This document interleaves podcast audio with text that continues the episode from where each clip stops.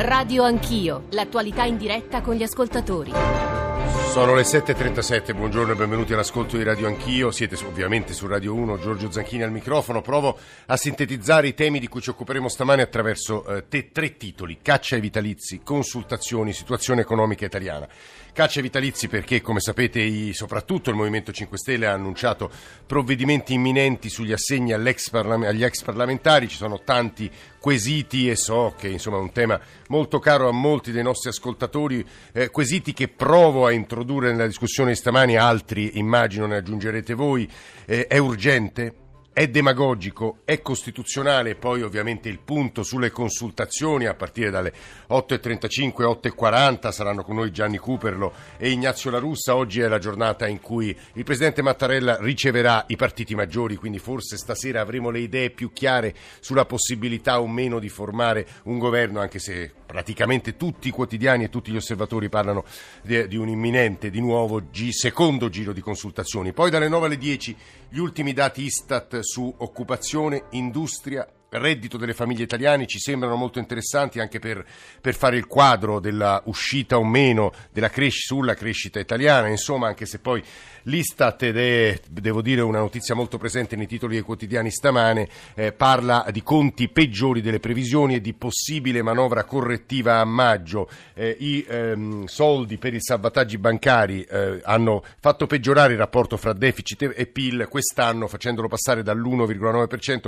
al 2,3% 3% e questo è un dato di cui obiettivamente chi eh, governerà questo Paese nei prossimi mesi e anni dovrà tenere conto. I nostri riferimenti per ragionare su questi temi 335 699 2949 per sms, whatsapp e whatsapp audio, radio anch'io, chiocciolarai.it per i messaggi di posta elettronica, l'account su Twitter, i social network, la radiovisione. Ci stanno ascoltando Loredana De Petris che è in trenino quindi la dovremo sentire il prima possibile che poi cadrà la, cadrà la linea, Simone Ferro, Antonello Falomi, Antonio Pitoni, prima però capire anzitutto perché i 2600 assegni per gli ex parlamentari sono diventati un caso. Alessandro Forlani. Nel Regno d'Italia i parlamentari non avevano nemmeno lo stipendio, figuriamoci il vitalizio. La politica la facevano i notabili, che erano già ricchi. I deputati socialisti e popolari vivevano a Roma grazie alle sottoscrizioni dei militanti. A partire dal 1955 invece le Camere hanno deliberato di concedere ai politici non soltanto uno stipendio, ma anche non una pensione ma un vitalizio, alla lettera un assegno per vivere una volta finito di fare politica. Il sistema sistema, esteso anche a parlamentari europei e consiglieri regionali, fino al 2012 era retributivo e in sostanza si riceveva un assegno di 2.000 euro circa per una legislatura fino anche a più del triplo per le carriere più lunghe. Oggi sono circa 2.600 gli ex politici che ricevono questo assegno. Prodi, Veltroni, D'Alema, Bertinotti, Fini, Alemanno, Mastella, Pera e tanti altri. All'assegno non si può rinunciare. L'unica soluzione è quella seguita da Giuliano Amato che dà in beneficenza il suo vitalizio. Gli assegni sono cumulabili, quindi chi ad esempio abbia fatto il consigliere regionale, poi il parlamentare italiano e poi europeo può avere tre vitalizi più eventuali redditi o pensioni per il lavoro svolto. Il vitalizio è anche reversibile, quindi passa al coniuge o al figlio nullatenente in caso di decesso. L'associazione ex parlamentari dice appunto che per molte persone anziane è l'unica fonte di reddito. Questo fino al 2012. Quell'anno si è deciso che l'assegno scatti soltanto dopo i 65 anni di età e che sia calcolato in base ai contributi versati per un minimo di 4 anni e 6 mesi. L'assegno minimo scende a poco più di 1000 euro. L'INPS spiega che la spesa totale nel 2017 è stata di 206 milioni di euro e che scenderà progressivamente fino a 50 milioni nel 2040. Nella scorsa legislatura è passata, ma soltanto alla Camera, la proposta del PD di intervenire retroattivamente sui vecchi vitalizi per ricalcolare gli assegni col sistema contributivo. Secondo il retroscena, i 5 Stelle vorrebbero attuare ora qualcosa di simile, trasformare i vitalizi in vere e proprie pensioni e ricalcolare calcolarli. Novità anche nel metodo, niente legge ma soltanto una delibera degli uffici di presidenza, come quella che li aveva introdotti originariamente. Gli ex parlamentari però replicano che l'intervento costituirebbe un precedente inaccettabile per la Corte Costituzionale. L'unica strada percorribile è quella del cosiddetto contributo di solidarietà, una riduzione degli assegni più alti come già avvenuto per molte pensioni. E questa contrapposizione, queste diverse posizioni eh, le riascolterete, immagino, eh, dalle voci degli ospiti che abbiamo pensato invitare stamane a Radio Anch'io. Aggiungo soltanto che stamane sui quotidiani ci sono un paio di notizie e interviste interessanti, quella a Riccardo Fraccaro, questore del Movimento eh, 5 Stelle, che torna su questo tema, è uno dei, dei protagonisti di questa battaglia. Vitalizi, 76 milioni di tagli, poi tocca ai dipendenti, intervista su Messaggero e poi grande attenzione di avvenire, gli ex parlamentari sui vitalizi sia il confronto ma no ad atti eh, punitivi. 335 699 2949. Loredana De Petris, senatrice ai Liberi Uguali, ieri l'avrete vista uscire dopo eh, la prima, eh, insomma, essere stata ricevuta dal Presidente della Repubblica come Presidente del gruppo misto. Tentiamo di collegarci con la senatrice De Petris, De Petris perché eh, su un trenino dalla linea ballerina è pieno di tunnel, ma insomma proviamo a rispondere alle domande che, ho, che io ho posto all'inizio, senatrice. È giusto? È demagogico? È costituzionale? Senatrice.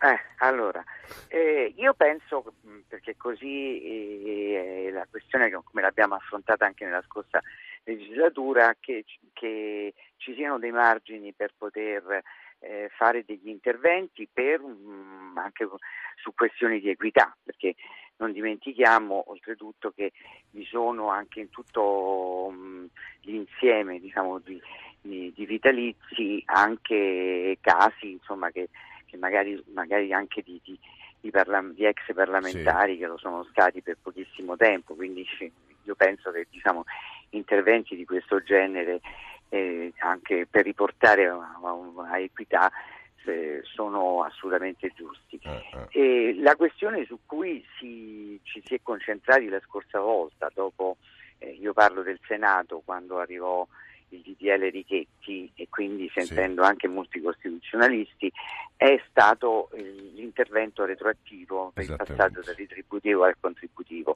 Questo è stato il punto e nel, eh, nell'ascoltare, diciamo, noi audimmo moltissimi costituzionalisti e, e, devo dire per la verità insomma, che la stragrande maggioranza dei costituzionalisti posero questioni molto serie sul, sulla questione della retroattività. Eh, poi sarà con noi Valerio Nida, quindi anche a lui faremo insomma, eh, le stesse domande. Per un motivo anche diciamo, abbastanza semplice sul, sulla questione anche del, in particolare sulla, sul principio di equità, di eguaglianza.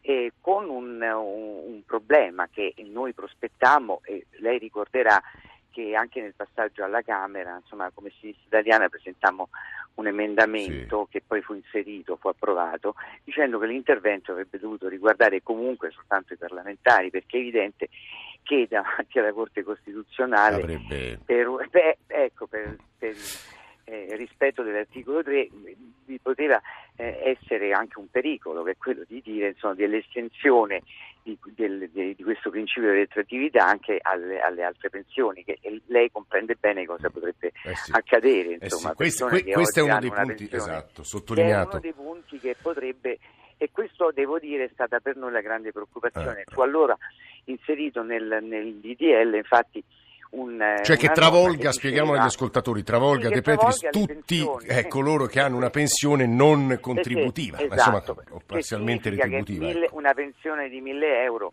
potrebbe diventare tranquillamente. Guardi, senatrice, lei diciamo, ha posto quei due, tre, quei due tre punti di rimente, a vostro a, avviso. A no? avviso eh. Eh, più, io, più io la giro subito, senatrice De Petris, la giro subito agli altri nostri ospiti, leggo giusto due o tre messaggi, eh, come attendibile, è un tema che appassiona i nostri ascoltatori, è stata quasi una bandiera del movimento, una delle bandiere del Movimento 5 Stelle e la riprenderemo in apertura poi di seconda parte con il professor Unida. Eh, è giusto, è anche urgente, urgentissimo, scrive un'ascoltatrice, se si vuole ricucire la distanza tra politica e popolazione e poi eh, sempre di tenore simile il rapporto fra contributivo e retributivo eh, è, è, è, sacrosanto che ci sia un intervento perché non è possibile che la, eh, di, di, l'iniquità eh, tra quanto si è versato e quanto si riceve, eh, soprattutto nel caso degli ex parlamentari, sia così macroscopica. Umberto, i 5 Stelle riusciranno a fare solo una parte minimale del loro programma e allora puntano sui vitalizi, li aboliranno, poi la Corte Costituzionale li ripristinerà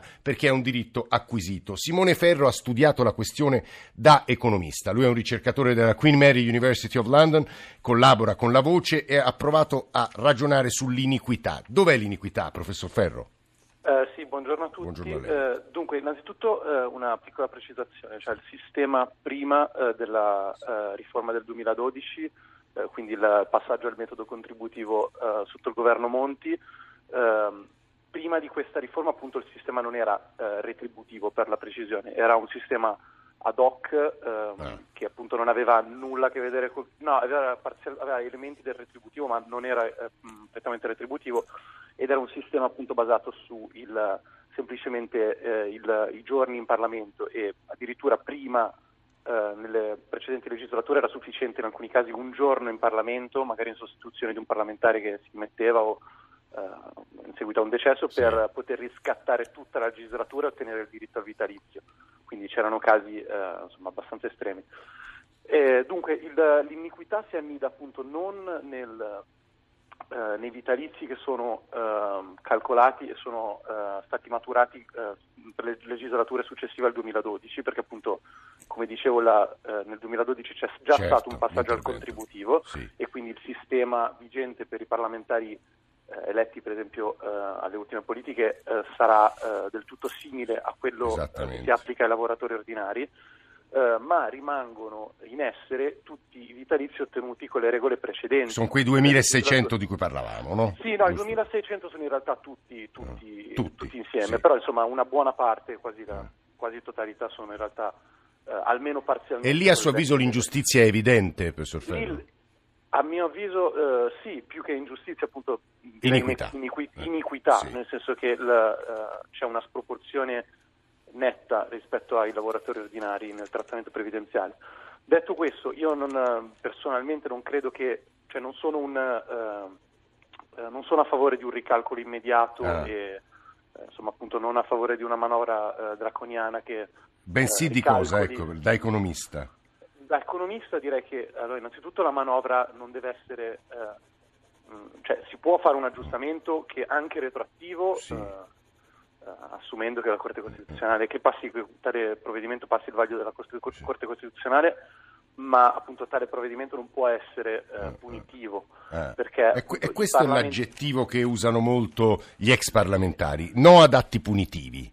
Sì, perché sì, mi dica. eh, no, e anche lei, devo dire, da economista suggerisce questa strada ed è interessante, è Simone Ferro che sta parlando, perché eh, in una lettera che hanno scritto ai due neopresidenti di Camera e Senato, Fico e Casellati, i- gli ex parlamentari scrivono esattamente questo e Antonello Falomi è il presidente dell'Associazione del Parlamento che riunisce gli ex parlamentari. Falomi, buongiorno. Buongiorno. Ed è questo il punto. Voi non volete atti punitivi, sareste però disposti a, a- insomma, a qualche piccolo sacrificio, Falomi. Noi abbiamo sempre detto e l'abbiamo anche ripetuto nella lettera che abbiamo inviato che l'unica forma costituzionalmente corretta di intervenire retroattivamente sulle pensioni in essere è quella dei contributi di solidarietà Sì. che secondo la Corte devono avere caratteristiche particolari che è la- innanzitutto la ragionevolezza, in secondo luogo il rispetto del principio costituzionale dell'affidamento e in terzo luogo la temporaneità. Sì. Eh, peraltro noi come ex parlamentari, quasi nessuno lo dice, ma da oltre dieci anni stiamo pagando, eh, eh, avendoli reiterati più volte, contributi di solidarietà. Però prendete pensioni Quindi, molto alte, eh, Falomi, eh, questo diciamo. No, no, anche sul molto alti vorrei, poi un conto si fanno i discorsi eh, sulle medie e un conto si fanno i discorsi sulla realtà. Intanto la ipotesi è perché noi parliamo di eh, iniquità Eh. di questa misura, perché questo è il punto vero. È iniquità perché qui stiamo parlando di persone che sono in pensione, Eh. in genere di età piuttosto avanzata, eh, le quali eh, sono andate in pensione con le regole di tipo retributivo, erano Sì. agganciate Certo, certo. in proporzione al, al livello dell'indennità parlamentare. Non era un sistema retributivo come ricordava prima il professore, Sì. eh, eh, diciamo come eh, quello pazz- che esisteva, sì. però era di tipo retributivo. Ora, se il tema è che c'è una sproporzione, qui sarebbe l'iniquità tra i contributi versati e ciò che si riceve, Sì. questo è un problema che non riguarda solo gli ex parlamentari. Riguarda eh, almeno il 90% dei pensionati italiani. Eh, che però voi vi appoggiate pensione. a questo per No, no, evitare cioè, la mannaia. No, no, Eh, no, no, noi diciamo un'altra cosa. Se, se c'è un problema di equità sociale Eh. e, di, e- e di intervento per- a favore dell'equità sociale, esiste in Italia lo prevede la Costituzione, esiste lo strumento fiscale, per cui tutti i redditi superiori a una certa cifra possono essere eh, tassati nelle forme temporanee o anche permanenti per cercare di risolvere i problemi sociali del Paese. Eh, eh, Non è che se io vi taglio il vitalizio domani mattina, chi sta male, chi riceve 400 euro di pensione gli cambia qualcosa, non gli cambia assolutamente niente. È una misura molto demagogica e per di più non costituzionale. Però mi la fermo solo un secondo perché eh, ad Antonio Pitoni che assieme a Primo Di Nicola e Giorgio Velardi ha scritto Orgoglio e Vitalizio volevo fare una domanda anche sui numeri, sulle cifre. Buongiorno Pitoni. Buongiorno. Ci aiuti a capire di quanti soldi parliamo e se ci sono a suo avviso dei vitalizi eh, francamente iniqui. Dunque, ehm, si parla molto spesso della questione dei vitalizi eh, dicendo che eh, eventuali tagli avrebbero un valore eh, esclusivamente simbolico visto le cifre eh, di cui stiamo parlando. Però effettivamente se diamo un'occhiata eh, ai bilanci di Camera e Senato per capire di che cifre effettivamente parliamo, poi così simboliche non sono. Eh, faccio presente che nel bilancio di previsione del 2018, quindi dell'anno in corso, la spesa per i vitalizi sia alla Camera che al Senato è tornata a salire. Alla Camera quest'anno si prevede di spendere 136,1 milioni, quindi 2,8 milioni in più rispetto al 2017, mentre anche al Senato è previsto un aumento di queste cifre, visto che i vitalizi peseranno eh, per 3,9 milioni in più rispetto Sì, sì. al- al- allo scorso anno. Parliamo in sostanza per il 2018 di 222,5 milioni che se ne andranno tra i bilanci di Camera e Senato per pagare. E Fraccaro dice che con un intervento subito dell'ufficio di presidenza potremmo risparmiare 76 milioni l'anno, giusto? Eh, più o meno questa è Eh. la stima. Teniamo Mm. conto che quindi parliamo più o meno di oltre un miliardo per ogni legislatura che se ne va eh, per pagare eh, queste eh, pensioni che pensioni non sono, perché eh, qui eh, c'è un equivoco di fondo, cioè si parla degli assegni vitalizi come di normali trattamenti pensionistici, ma non è così, perché anche dopo la riforma del 2012 che ricordava eh, Ferro. l'ospite che precedentemente ha parlato, rimane questa disparità di trattamento perché non parliamo di una normale pensione, ma di un vitalizio che ha una peculiarità rispetto a tutti gli altri trattamenti pensionistici dei comuni mortali, e cioè la possibilità di cumulare questi assegni con altri trattamenti previdenziali, cosa che non esiste per Quindi Pitoni le parole di Falomi non l'hanno convinta, questo è il punto. Assolutamente. Il problema di fondo è innanzitutto la configurazione giuridica di questi assegni, che non sono pensioni, sono appunto dei vitalizi, sono una cosa diversa. Perché un- faccio un esempio stupido, se un lavoratore eh, trascorre eh, metà della sua vita lavorativa eh, svolgendo un tipo di impiego, per esempio l'insegnante, e poi l'altra metà eh, della sua attività lavorativa facendo Sì. il giornalista, verserà i contributi in due diverse Certo, casse previdenziali. Ma alla fine, quando andrà in pensione, percepirà un unico assegno. Sì. Tra l'altro, Ah, in questo caso invece ne, ne- ne- ne us- usufruisco di due, questo è il punto. in questo caso di due che si cumulano Eh, tranquillamente. Pitoni si fermi solo un secondo perché devo dire ad Antonello Falomi due minuti per chiudere e che gli ascoltatori nonostante tutto sarà demagogico sarà... cose del tutto inesatte, scusi. eh, Prego, prego, Falomi. eh, ho sentito tante cose che francamente non sono esatte. Eh, la questione è dei, diciamo, dei casi, dice i casi scandalosi. Allora, il caso di quelli che hanno fatto due giorni in Parlamento e Sì. hanno avuto la, la pensione o il vitalizio, come si chiamava allora, Eh, sono cinque, li conto Eh. in tutto questi casi, di cui tre sono già morti e due sono in vita. Questa norma che consentiva questa operazione non esiste più dal 1994 Mm. e si continua ad agitare questo problema. Poi si citano sempre sui giornali casi di quelle Sì. molto elevate. Beh, se si vuole applicare il metodo contributivo a quelle pensioni lì, a quei vitalizi lì, addirittura avranno un aumento, sono oltre Sì, ma 200. Sono 200 persone circa su un totale di 2600. Gli altri Sì, sì, ho capito, ma avranno 2400 un aumento. Poi, non- poi la demagogia qui non ha limiti perché eh, non- nessuno sta eh, valutando le differenze che esistono e le differenze sono che quando si- i parlamentari, al- allora parlo dei vecchi parlamentari, pagavano i contributi previdenziali, questi contributi previdenziali erano tassati e, e quindi quantomeno dovrebbero essere restituite le tasse.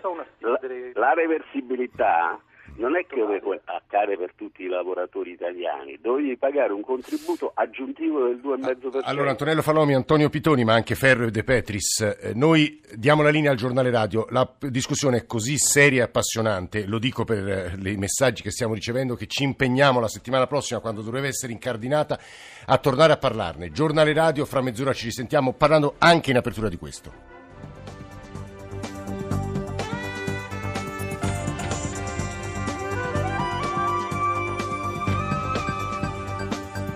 Rai Radio 1.